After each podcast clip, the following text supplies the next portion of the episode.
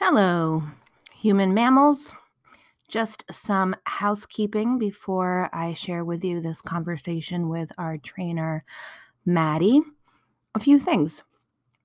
One is that I've been experimenting with the um, app Clubhouse, uh, which right now is available just for iPhones. If you're there, uh, go ahead and follow me at Annie Grossman.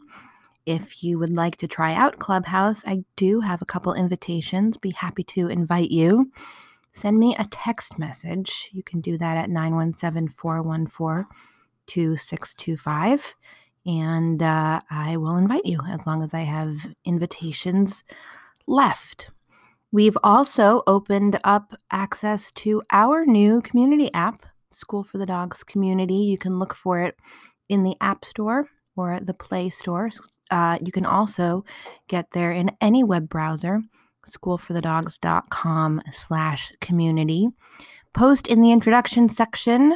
Uh, would love to see you there. And if at the end of your introduction you use the hashtag podcast listener, I will grant you one month of premium access which will uh, give you access to um, the resources section in the app. We have put all of our webinars there. You can listen to the podcast there. There are tons of cool things. Um, checklists. There's a great section for puppy owners. Uh, one thing that I think is really cool is I put in um, sounds that you can play when you're doing puppy socialization work with your puppy. They're the same sounds that we play in our puppy kindergarten classes. So, uh, lots of really neat stuff there. And there's a group um, specifically uh, for podcast listeners where I've been posting some extra stuff each week. So I do hope you will join. Again, um, you can just look up in the App Store, the Play Store, uh, School for the Dogs community. Lastly, um, hey, go leave a review if on the on uh, in iTunes if you like this podcast. I don't really know if it makes any difference to uh, to the rankings or whatever, but um, it'll make me feel good, and it will uh, positively reinforce the behavior of me producing this every week. Thanks in advance. And now for something completely different. Hi, my name is Annie Grossman, and I'm a dog trainer. This podcast is brought to you by School for the Dogs, a Manhattan based facility I own and operate along with some of the city's finest dog trainers. During this podcast, we'll be answering your questions, geeking out on animal behavior, discussing pet trends, and interviewing industry experts. Welcome to School for the Dogs podcast.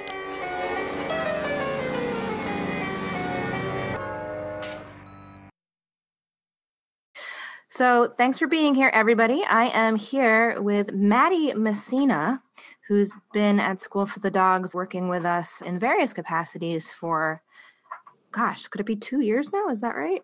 It's definitely coming up on that for wow. sure. so, why don't you talk a little bit about what you're doing right now with us, and then we can talk about what else you've done and, and what you're doing when you're not wearing your training pouch. okay, absolutely. So, I started at School for the Dogs as a walker, and I came from a tr- training background. So that was my step into the School for the Dogs world. And since then, I've transitioned to working at Day School, which is our adult basic manners drop off program. And I also mainly focus now on puppy training. I do a lot of first sessions. So people who come to the school, they see me for the first time as their trainer. And then from there, we kind of build out a program for them or lead them into our group classes, which I just started teaching as well. So last week was my first week of teaching puppy kindergarten. Oh, yeah. Congratulations. How did it go? I think was, I was I was there right when you were starting to set up, I think. Yeah, it was definitely a big change because I'm used to kind of handling one on one clients. But the one thing I will say is that I also think that I'm skilled in handling chaos. so that was definitely just kind of practice in handling more chaos. But it went really well. I think the nice thing about our puppy kindergarten setup is that all the puppies who come by the time they're here for their first week, they've already kind of met with a private trainer and they know the gist. So you're not, I think it's a little bit less chaotic than it would be if you had a group of puppies and parents who were stepping into the training world for the very first time. It's so true. And it's like having that prerequisite, I think, makes such a big difference. And anytime like i can remember one time when i let someone in because they had done a training session with like a trainer like who i know is a very good trainer. And i was like oh well you know we have space. You can come and it was just a mess. It was like they were like why are we doing this? What is the point and everyone in the else in the class just kind of like got it you know? So it's also kind of like a hurdle that we force people to jump over that i think sets a certain a tone for the whole thing. So you and i have something pretty big in common which is that we're both native new yorkers yeah, we are. Which is funny because growing up, I'm sure you were like, everybody's a native New Yorker that I know. I know. I think that all native New Yorkers are native New Yorkers for their entire lives. Right. but now as you're as we're adults, it becomes something slightly more special. So did you have like I'm assuming you grew up in an apartment. Did you have dogs growing up? No, I had just about every other animal. So I am actually pretty severely allergic to every animal that walks this earth. Really? Um, including dogs, yes. Certain dogs bring it out of me more than others. And if I'm away from dogs for an extended period of time, it's almost like a relapse in my allergies. Huh. Do so, you take medication then in order to do your job? Yeah, actually, as I was growing up, I took allergy shots. So every week I would turn up at my allergist and I would get four wow. shots in one arm and three in the other. Wow. Um, and, and that's even though you didn't have dogs, you were still just allergic to the world? Basically, yeah. So I finished up with allergy shots and I found this amazing doctor who actually does sublingual immunotherapy. So I take drops underneath my tongue and it has been it's definitely better than getting actual needles into your arm. And it's super easy. I take them every day. And it just is kind of at this point now more like maintenance. But I do, I can tell when I was in college, for example, if I left, you know, my went to college and then came back and was running like rubbing my face in my family's dog i would break out in hives and get you know itchy and i have asthma as well so oh my um, goodness. I'm definitely not my body i would say is not necessarily suited to animal training but i love it so. So when did you first then get interested in animal training basically we didn't grow up with dogs i had every other animal i campaigned campaigned my parents for a dog at the age of 16 so i was quite old to be bringing a first dog into the family and then i left and went to college remind me where you went to college I went to Bucknell University. It's in Lewisburg, Pennsylvania. So it's about three hours out of Manhattan. And obviously, I had fallen in love with my dog at home and was very dog oriented already. So I knew I wanted to do something with animals. So I got into biology at Bucknell. I was hoping to become a biology major. And I happened to find the one school on the Northeast at the time, or one of the few schools that had an animal behavior program. Right. I was going to say, I, I, it's well known actually for that, right? Yeah. And so they have primates on campus, monkeys mainly. And it was kind of, a, I totally fell into it. And it's a, also a once in a lifetime experience. So that really shaped. Wow. so you didn't go there for that program. You just lucked into being in a place that had that program. Yep. Right place, right time. So did you get to work with primates? I did for almost all, I started working with them the very end of my freshman year. So almost all four years. I worked with specifically two species of monkeys. I worked with squirrel monkeys and capuchin monkeys. Wow. What kind of work were you doing with them? Actually, I started doing what's called match to sample with squirrel monkeys. And huh. this is a, a type of concept training that actually is I was recently watching a video with Ken Ramirez on Instagram, and he does a lot of concept training. So it is applicable to dogs. Yeah. But the idea is can you match like things? So every week I would come and wheel this touch screen into the squirrel monkey habitat and reward them for matching like shapes on a touch screen. What do you use to reward them? Mealworms. oh, yeah, not it's not very glamorous work, but very special. wow, that's really cool.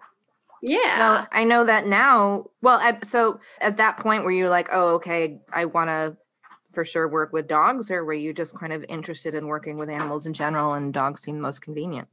So definitely it was a convenience thing. I would come home from being at Bucknell and I needed to keep up my animal work as far as my goal, I think at the time was to go into veterinary studies. So the first internship I had in between school during the summer was I worked at Animal Haven, the shelter in Soho. And then the next summer I took physics at Columbia because they physics is very hard at Bucknell, but it's unfortunately a prerequisite for vet school, which is intense. and then the summer after that, I worked at an actual vet office. I was a tech assistant. So I wasn't a vet tech, but a tech assistant on the Upper West Side. So you thought about becoming a vet? Yes, definitely. That was because you kind of don't think I, I, think at the time it wasn't becoming a dog trainer wasn't you know one of the options for me necessarily. There's a lot more information now as far as people who are interested in animal studies where you can go and where you can take that. But for me i kind of thought that veterinary studies was my only option. Oh yeah. Um, well i mean growing up if you're interested in animal nobody animals at least you know when i was a kid it wasn't like an obvious choice like oh you could become a dog trainer or an animal trainer even. It was like if you like dogs you could become a vet exactly like any, anything else is like not a serious job or something oh yes definitely so i was preparing for vet studies and i think i realized after working hands-on with the primates which i loved and I was doing cognitive studies with them. So it was tr- kind of training oriented. And then I went into the vet world and I realized that it's a really hard world to be in. Oh God, yeah. Because a lot of vets know how to help an animal in need, but the parent might not necessarily be able to provide the funds for that. Sure, um, yeah. So I think I came to terms with if I was a vet, I wouldn't necessarily be able to do as much as I wanted to do. Well, also, I mean, I think that must be so difficult, like when you know how you could help, but like the funds just aren't there or the will isn't there. But also, like vets need to know about so many different species at so many different points in their lives. And that's right. like the knowledge base is seems like it must be 10 times what you actually need to know in order to be a like a, a human doctor. Plus, you can't talk to your patients. Exactly. So from once I kind of figured out that vet studies wasn't for me, I graduated from Bucknell and I ended up back in the shelter world. I worked at ASPCA for a year and then my I found my way into dog training. And what was your like entree into dog training? harkens back to my first internship at Animal Haven. I was working with a dog who had to be quarantined for its uh, ringworm, sorry. And she just kind of fell apart during the quarantine. She was a high arousal dog and wasn't getting the exercise and enrichment she needed. And I was, I guess, really lucky and maybe a, a little overwhelmed by the privilege of being able to kind of bring her back to a normal, happy, well adjusted pup. That was my project for the summer. And by the end of the summer, she actually got adopted. That's when I realized that hands on work with dogs can change their lives. And at the ASPCA as well, I saw a lot of, I was really focused on watching the trainers do the behavior rehab there. So that's when I kind of put two and two together and realized that I think training is the way that I can impact dogs. It's my way of helping, I think. How did you? I, I, know you came to us. How did you find School for the Dogs? My advisor at the time at Hunter, where I'm getting my master's degree in animal behavior, Julie, is the one who suggested that I seek you guys out. Oh, Julie Hecht? Yes. Oh, awesome. Mm-hmm. And yeah, so tell me about your master's. I know you're almost done. Is that right? I am. So I'm, well, hmm, sore subject. I'm finished with coursework. Well, that's a big deal. It is. I, it mm-hmm. I'm taking that small win. And I'm right now working on getting my thesis out. So, um, had a lot of dogs come in. I tested them at a cognitive task, which I can explain a little bit further. And then right now we're at in the process of examining the videos and scoring them for Mhm. analysis. And then I'll be writing up my thesis. I'm hoping So- to be completed with it by the end of summer 2021. That's amazing. Well, I want to hear more detail about your thesis, but for people who are listening who don't know about the Hunter ABC program, maybe you can just kind of give an overview of, of what it is. Yeah, it's a really great program for people who are working full time. All of the classes are in the evening, and it's a very well rounded program in the sense that they have professors who work with primates, professors who work with dolphins, professors who work with dogs. So there are a lot of opportunities to do research in different areas. There's a professor who works with elephants and pandas as well. And it's really just, I think, meant for people who are interested in learning more about animal behavior, but also may want to use this as a stepping stone to get further in their desired field. And it's, I mean, it's called the the full name is Animal Behavior and Conservation. Yes. Um, tell me about the conservation aspect of it. Absolutely. So that's not necessarily my area. So Mhm. I'm my knowledge of that is a little bit more spotty. Well, I, I Um, guess the reason I, I think it's interesting that that's in the title is like it, it didn't occur to me at first that trainers are part of the conservation world. I thought of conservation as I don't know something you do to like make sure like the rainforests don't go away. I- think so. One of the the ways that I think of like conservation really tying into animal behavior is well the conservation of species themselves right? And also how does conservation and the protection of land tie into the conservation of species? So one of the ways that we kind of look at conservation is there is a professor who works with dr Plotnik who works with elephants in Thailand. And specifically, he looks at interspecies relations, as in elephants versus humans, because in Asian countries, elephants and humans can often be at odds in the sense that elephants want to eat. But sometimes elephants are eating humans' crops. So that's where, you know, conservation comes into play, right? Which is how can we either train the elephants or create obstacles or structures to keep the elephants away so that the humans are therefore not retaliating against the elephants. The other, I mean, I think this is the coolest conservation technique in animal behavior is the dogs who are being trained to scent detect invasive species or rare species. I think that's the coolest juncture of dog training and conservation work. what do you mean? Like how how does that work? Yeah, so there are places around the world and in the Midwest and the West of the United States where people are training dogs to scent detect scat from particular animals. Ah, yeah. Uh huh. So, and I think also the kind of added bonus is a lot of those dogs are shelter dogs. So there's a big program, and, and the name is not. I can't think of the name right now, but there's a program that trainers are going into shelters and pulling out shelter dogs who are high arousal, high energy, not fit necessarily for um, home life, Mhm. and they're training those dogs to scent detect for conservation. Wow, that's cool. Yeah, there's um there are coyote scat detection dogs in New York. I know. Oh yeah, very cool. I don't know if the idea is to protect the coyotes, but it's to yeah, I'm not, I'm not sure about that one either, but I No, think the whole scent detection work is just the coolest to me. That's really neat. So yeah, tell me about your thesis. Yeah, so I'm really excited about it because it, it really plays into what we do on a daily basis, which is train dogs, right? So right now what i'm looking at in dogs is something called contextual interference. And it's this idea that the way that it was actually ex- explained to me is the basketball analogy which i'll explain to you as well. So at a typical basketball practice, right, your coach may suggest that you spend five minutes practicing dribbling and then five minutes practicing layups and then five minutes practicing free throws. And if you don't know what basketball is, it's just three separate skills, right? So, one thing that this theory, contextual interference, suggests is that actually, if you practice one minute practicing free throws, and then three minutes practicing layups, and then one minute practicing dribbling, and then two minutes here and there, so you really kind of mesh and muddle the skills, that your retention of those skills will be better than if you practiced in a blocked format. Okay. Does that make sense? Mm-hmm. Yeah. Interesting.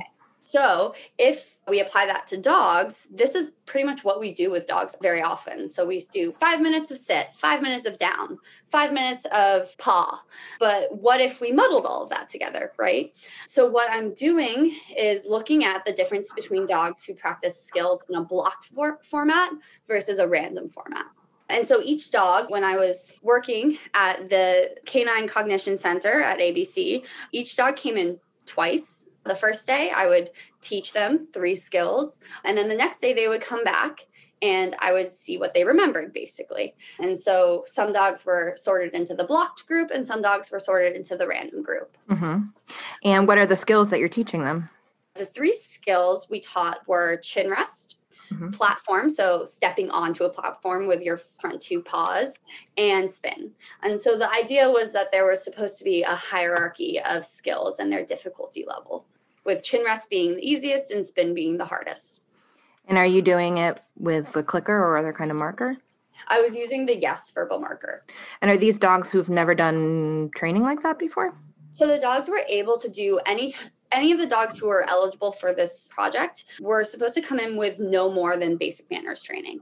So we sent out the specific skills that we are looking at and said, mm-hmm. if your dog has practiced these skills before, please don't come in. Mm-hmm. So, and for also the purpose of training, I was using a food lure the entire time just because we have to be somewhat consistent, right? Because it is a research project. So is a little bit different than how I would probably train dogs here at School for the Dogs. But where we don't where we don't, you should let's explain. We don't use food lures as much.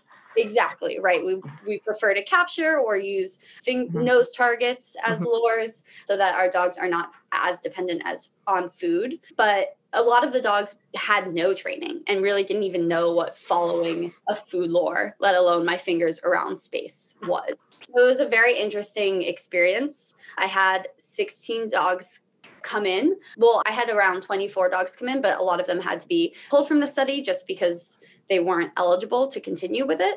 So 16 dogs is the total number of dogs we have that we're looking at their videos right now and scoring their behavior. So, like with one group, you did like two minutes of spin and then two minutes of chin rest. And sorry, I forget what the third behavior you said was platform. And two minutes of platform. And then the other, like for example, and then the other group, you would do like one minute of spin and then three minutes of platform and five minutes of chin, that kind of thing. Like, exactly. and then mix it up like that. Totally. So we didn't do durations, we did um, repetitions, right? So each dog had a certain number of repetitions per session. So mm-hmm. three sessions of training within their first visit. It was really quite taxing on the dogs, but this was the best way that we could come up with getting the numbers that we needed for the research, right? Mm-hmm. But yeah, we had repetitions. So out of, you know, 24 repetitions of chin rest, right? That was either the dogs either got eight chin rests in a row or they got a scramble of chin rest, platform, and spin. So, do you have an idea like what your conclusions are going to be yet? Really, I don't right now. right now, we're in the process of, I have other students who are helping me code the videos. And right now, we're in the process of basically making sure that we are all looking at a video and coding it the same way. So we have a, a, definitely a ways to go before we get there. Did you do any kind of like thesis work in college? I did. So this is actually one of the topics that I find really interesting. As in college, I did a independent study for my final year and we looked at what's called metacognition in primates, in capuchins. And metacognition is, in layman's term, knowing what one knows. And I think the easiest way to think of this is this was how this idea was explained in a paper that I read. It's the idea that for example, when you're packing your bag and you put your wallet in your bag, maybe you will go back to your bag and double check that your wallet is there, right? To make sure. But by the third time that you're approaching your bag again, ready to head out for the day, you're not going to check that third time for the wallet being there because you can think back to, oh, five seconds ago, I checked that the wallet was in my bag mm-hmm. and it was indeed in my bag. So now I can leave the house. So it's this idea that you can evaluate what you know as a person based on your actions and the information that you've received from the environment. So we did a study with capuchin monkeys to see if they could evaluate if they needed more information. So it was called an information seeking task. And the basic component of the task was we had previously trained these monkeys via match to sampling that certain they were a nut and a bolt certain nuts and bolts meant were assigned to types of treats for example a nut was assigned to a grape and a bolt was assigned to a cheerio and okay. what we basically asked was asked monkeys to say we showed them a nut or a bolt, or we showed them nothing. And we asked them to choose the corresponding treat based on what they had previously seen. So when we took this a step further, if we showed them nothing, we gave them the chance to seek more information and look for the bolt or the nut that they needed to assign to a, a specific trait. So I did that for my entire senior year. And it was quite a complicated. you were literally working with nuts and bolts. exactly. And this experiment was actually, the research project was actually a replication of something they had done in apes. So to go from a gorilla to a capuchin monkey mm-hmm. is a, a big jump. That's so interesting. So, where do you see things for you going from here after you finish school? Do you think you'll go on to get a PhD, or are you just sort of going to use this information to bring to dog training clients? What, yeah. what are you thinking? Absolutely. I, for now, I'm probably not going to go back into academia as far as getting a PhD, just because I love what I'm doing so much right now. But I think that I do have the benefit of really being science minded when I speak to clients and guardians, because I like for clients and guardians to understand that this works because we've shown it works because there's been research on this particular topic. So I just kind of hope to continue bringing that aspect of the literature into my work and continuing to help puppy parents, you know, feel like they are able to communicate with their puppy family members. What's been the most surprising thing for you as you've become sort of a puppy expert, do you think? Hmm. Or or maybe the, what what do you think would surprise other people about about a job working with puppies and and often new puppy owners? Well, first off, it's not very glamorous. um, there's, you know, puppies are gross little piranhas, but I love them dearly. I think it's not so much of a surprise. They're better than mealworms, aren't they? Oh, definitely. um, it's not so much of a surprise, but I think that the biggest gratification that I find being able to kind of relay to puppy owners. And once this kind of clicks in the puppy owners' minds, then I find that their relationship with their puppies and their relationship with me as well as as a teacher is kind of grows exponentially is the idea that your puppy is constantly learning and we talk about this mm-hmm. a lot but it's it's very easy to give your puppy the positive feedback about things you like. And I think that it goes a long way as far as your relationship with your puppy to be constantly trying to give them the feedback for what you like. I think that we find that we have to fall back on, you know, the we get a lot less of the negative behaviors if our puppy is from the very start receiving the feedback oh my parent likes this. Oh they really like it when i do that right? Because then our puppies are going to continually be trying these good things rather than potentially you know swaying into where we don't want them to go. Well also just the notion that like learning is happening all the time is so huge. I mean, I think just for me, I mean, as a human being, that's something I learned through working with dogs. And it kind of blew my mind when I realized that because it's it's not like, oh, a love of learning is so important and we need to be learning all the time or we should be learning all the time. It's not like some sort of like philosophical or moral like dictum. It's like, no, you actually are just as like a, an animal living on this earth learning all the time. You know what I mean? Right. Yeah. So and, you get you get a burnt coffee from one cafe and maybe you don't go back there next time. Right. And like we don't think about that in normal life, or at least I never thought about that until I became a, a, a dog trainer. I never thought about that as like a kind of learning. right. I think a lot of puppy parents really think, okay, we practice our five minutes of sit or our five minutes of touch, and that's it.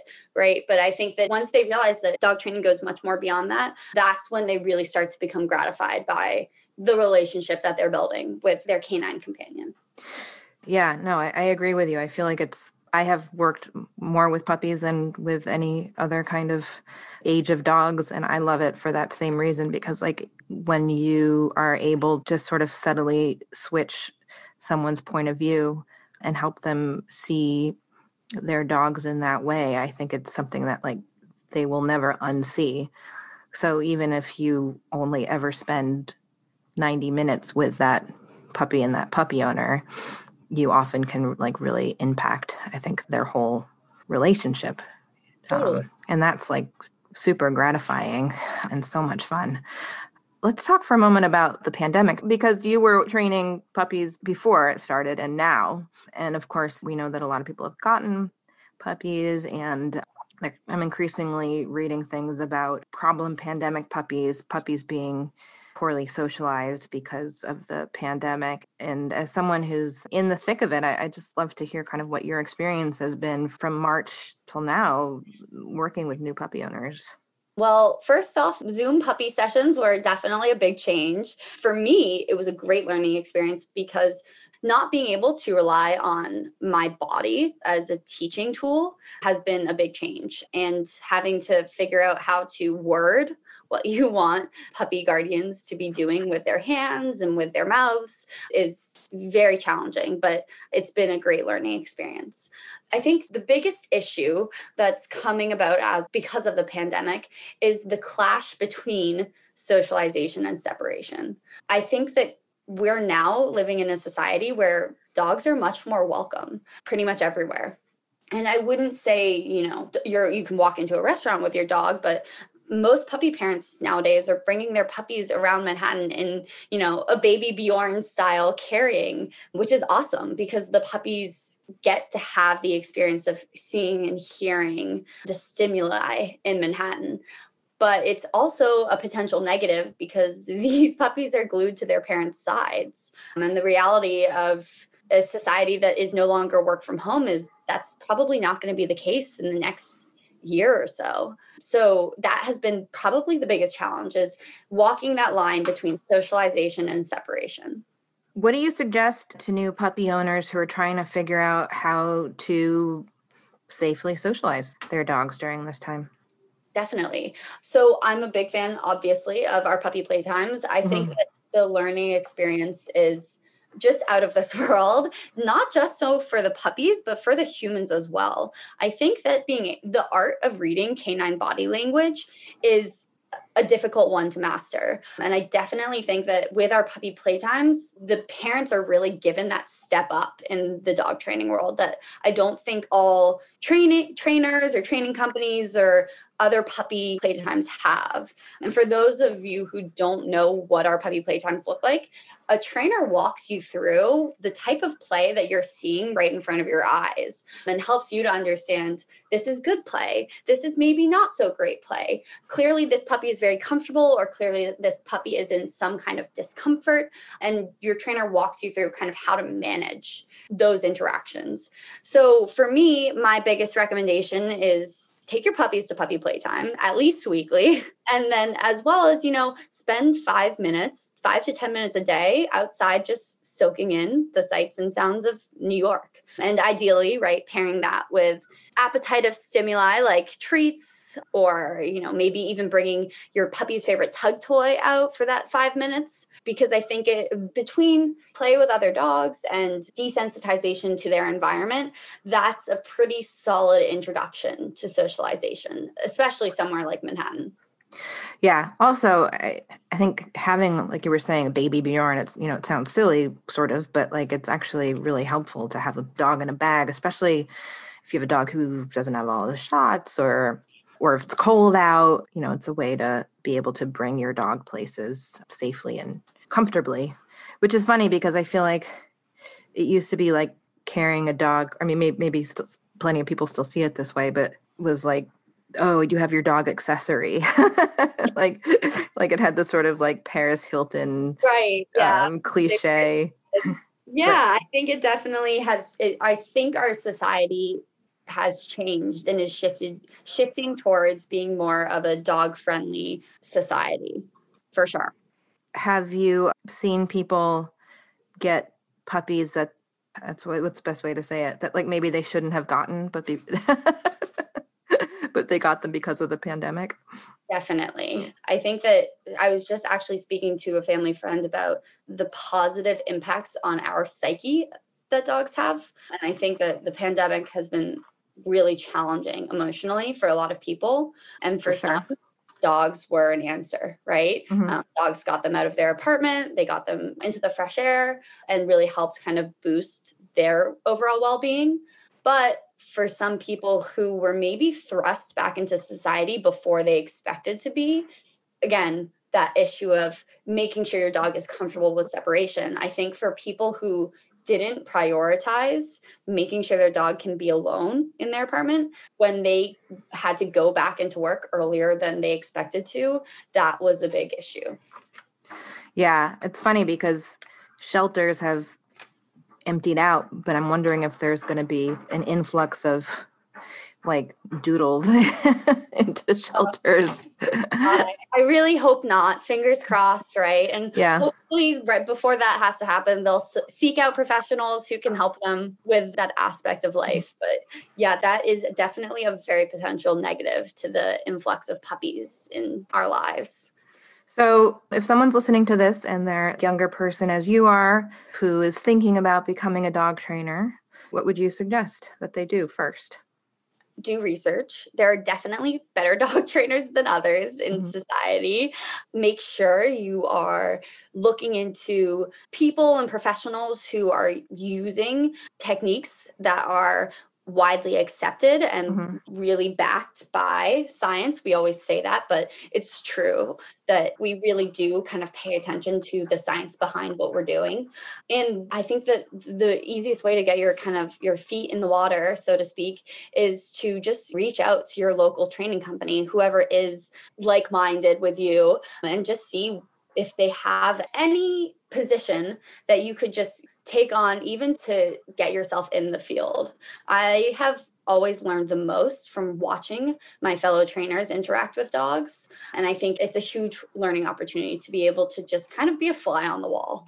Have you encountered clients where, I don't know, people that are paying you who have pushed back when you've told them about the kind of training that you do? I think yes. A lot of those people are maybe of an older generation. I think that for a while we were in that kind of that shift from positive punishment to reward based training. But I think now we're kind of at a point where we're moving away from that because also just people who are using a lot of positive punishment techniques have either crossed over, crossover trainers, or we're just they're really old. that's right. But I do think that people from the older generation, especially who grew up raising their dog on positive punishment techniques, are the ones who who I hear pushback from. But mm-hmm. I do think that reward based training is really kind of the here and now. So I don't actually receive that much pushback on a regular basis oh. these days. I find I've, I've encountered people who kind of are like, well, you know, let's agree to disagree. You have your ideas and I have mine. I'm like, yeah, but like you have your ideas and I have like science. Right. like, I mean, when I hear that type of thing, I know that also their interactions with people and in the world in general are probably not as good as they could be. that's a good way of putting it. and I mean, that's it's the truth. I think you said it mm-hmm. before, right? We can give people positive feedback and it training does not just apply to humans it, mm-hmm. it applies to everyone so I do think of that a lot, right? When I'm listening to other people interact with friends, employees, daughters. I think about it when my parents interact with me and my siblings, mm-hmm. or did or do, right? In the sense that maybe there's a little bit of a different way of approaching that in particular that they're approaching. And maybe if, you know, rather than focusing on the negatives, instead focused on rewarding with praise or the ability to do activities like go out with friends. Um, you know, some of the things that we did as kids, maybe they would be seeing less of what they didn't like to see. Do they appreciate it when you give them advice as a dog trainer about their parenting? you know what? It depends on how mad they are already. uh, that's funny. Well, wait till you have kids, then you can implement these strategies yourself for the better. yeah, I mean, uh, we'll see about that one, but well, you know, it's funny because like I do things with my daughter that doesn't even occur to me that it's dog training until someone else points it out. Like I remember one time I had a friend over back when we could have people over, and I and my daughter was like standing up in her chair, and I was trying to get her to sit down in her chair to eat, and I just put the food like I put the spoon with the food on it in the position that she would need to be sitting in order to get the food. Mm-hmm. And then she sat down and ate the food. And my friend was like, "Oh, that's like a dog training thing, huh?" I was like, "Oh, like I guess so. Like I'm not sure I, I would have thought of that before being a dog trainer, but like in the moment, it just you know, like stuff just ends up coming naturally." Yeah, my favorite, I think, you being a dog trainer and also having a child moment mm-hmm. was when you posted about having Magnolia nose target a she nose target the the color of a light yeah you know it's so funny i've done that with a lot of things as like to turn something on or off not i mean just for fun like not with any kind of like grand purpose but every now and then i'll see her like try and accomplish something by touching her nose. oh, that's very funny. She'll, she'll like she'll try and like turn on the light by touching her nose or whatever.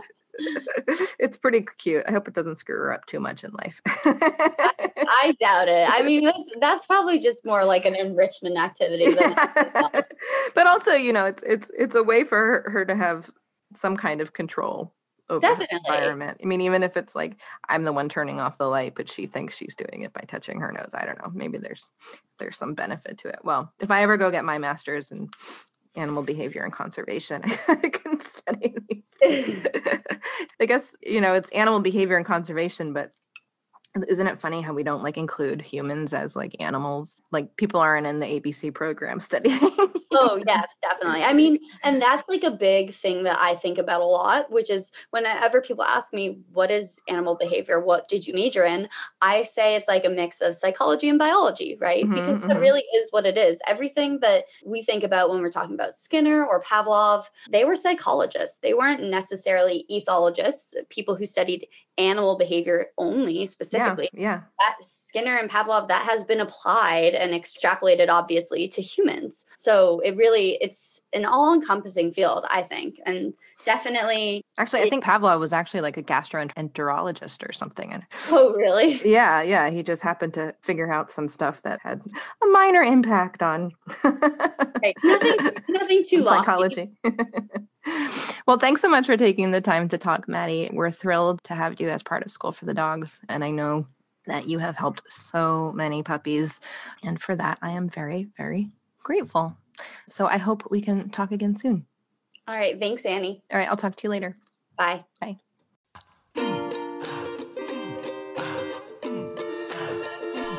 Thanks so much for listening. You can support School for the Dogs podcast by subscribing, leaving a five star review, telling your friends, and shopping in our online store.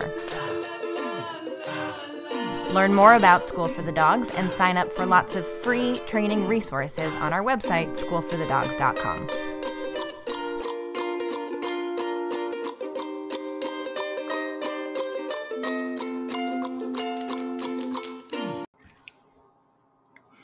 You can book a session with Maddie by going to schoolforthedogs.com slash Maddie.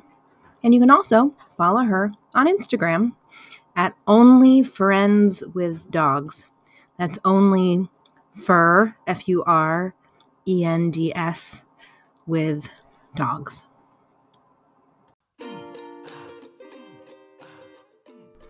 Hi.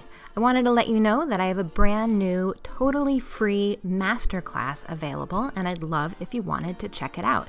It's about an hour long, and it goes over three simple things that every dog owner needs to know in order to teach a dog quickly and easily without pain, force, a major time investment, or fancy equipment. When you register, you'll also get a free 20 page ebook all about what I call the dog training triad. You can find it at anniegrossman.com slash masterclass.